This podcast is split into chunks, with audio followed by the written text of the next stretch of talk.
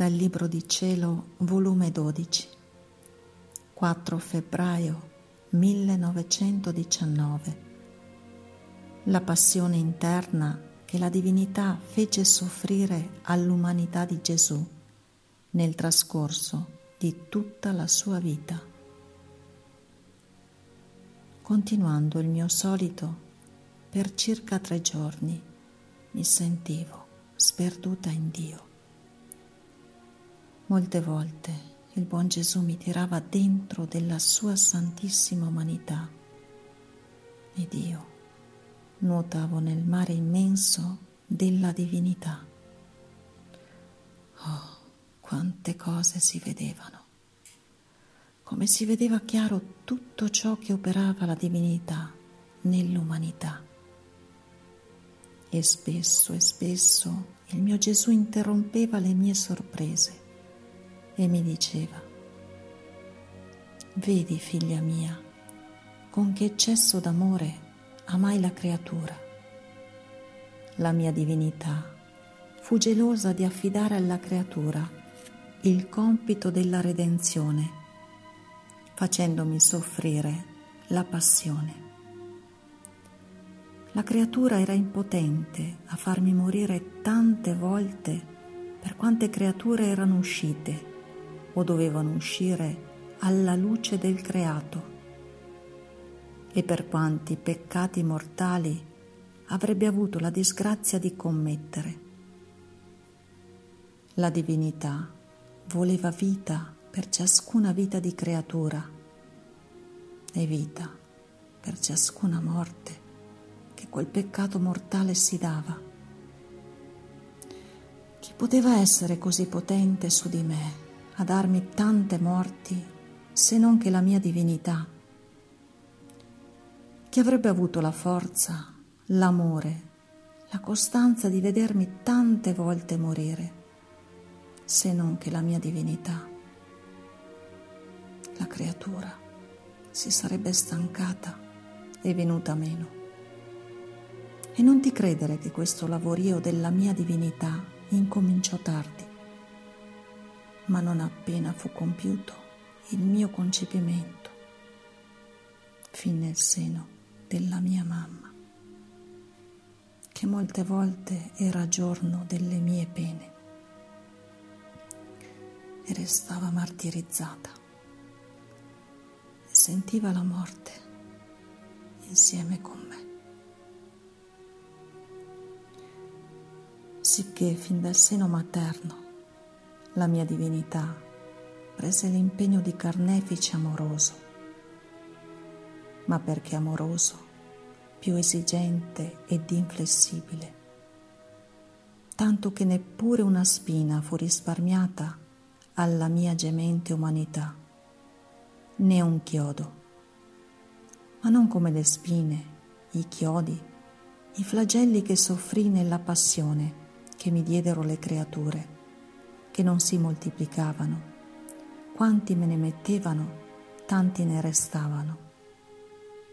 Invece, quelli della mia divinità si moltiplicavano ad ogni offesa, sicché tante spine per quanti pensieri cattivi, tanti chiodi per quante opere indegne,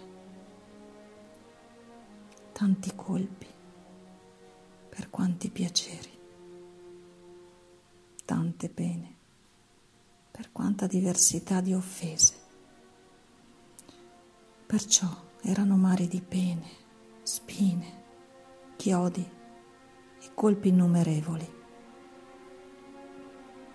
Innanzi alla passione che mi diede la divinità, la passione che mi diedero le creature l'ultimo dei miei giorni, non fu altro che ombra, immagine di ciò che mi fece soffrire la mia divinità nel corso della mia vita. Perciò amo tanto le anime, sono vite che mi costano, sono pene inconcepibili a mente creata. Perciò entra dentro della mia divinità e vedi e tocca con mano ciò che soffrì. Io non so come, mi trovavo dentro dell'immensità divina ed erigeva trono di giustizia per ogni creatura a cui il dolce Gesù doveva rispondere per ogni atto di creatura, subirne le pene, la morte, pagare il fio di tutto.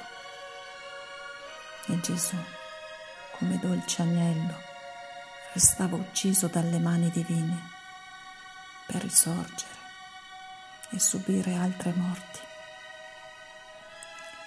Oddio, oddio che pene strazianti.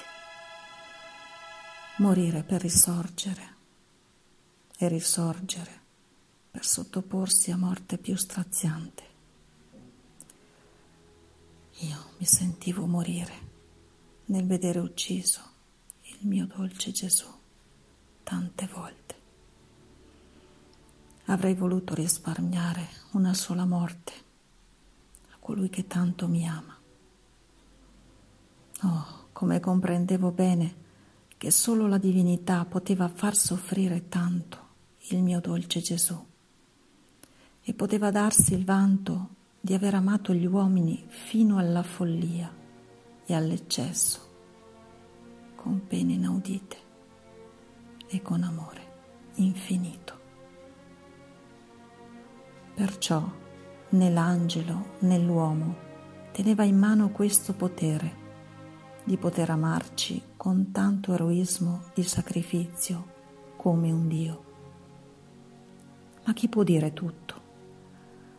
La mia povera mente nuotava in quel mare immenso di luce, di amore e di pene.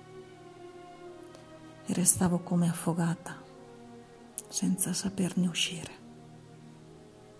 E se il mio amabile Gesù non mi tirava nel piccolo mare della sua santissima umanità, in cui la mente non restava così inabissata senza poter vedere nessun confine.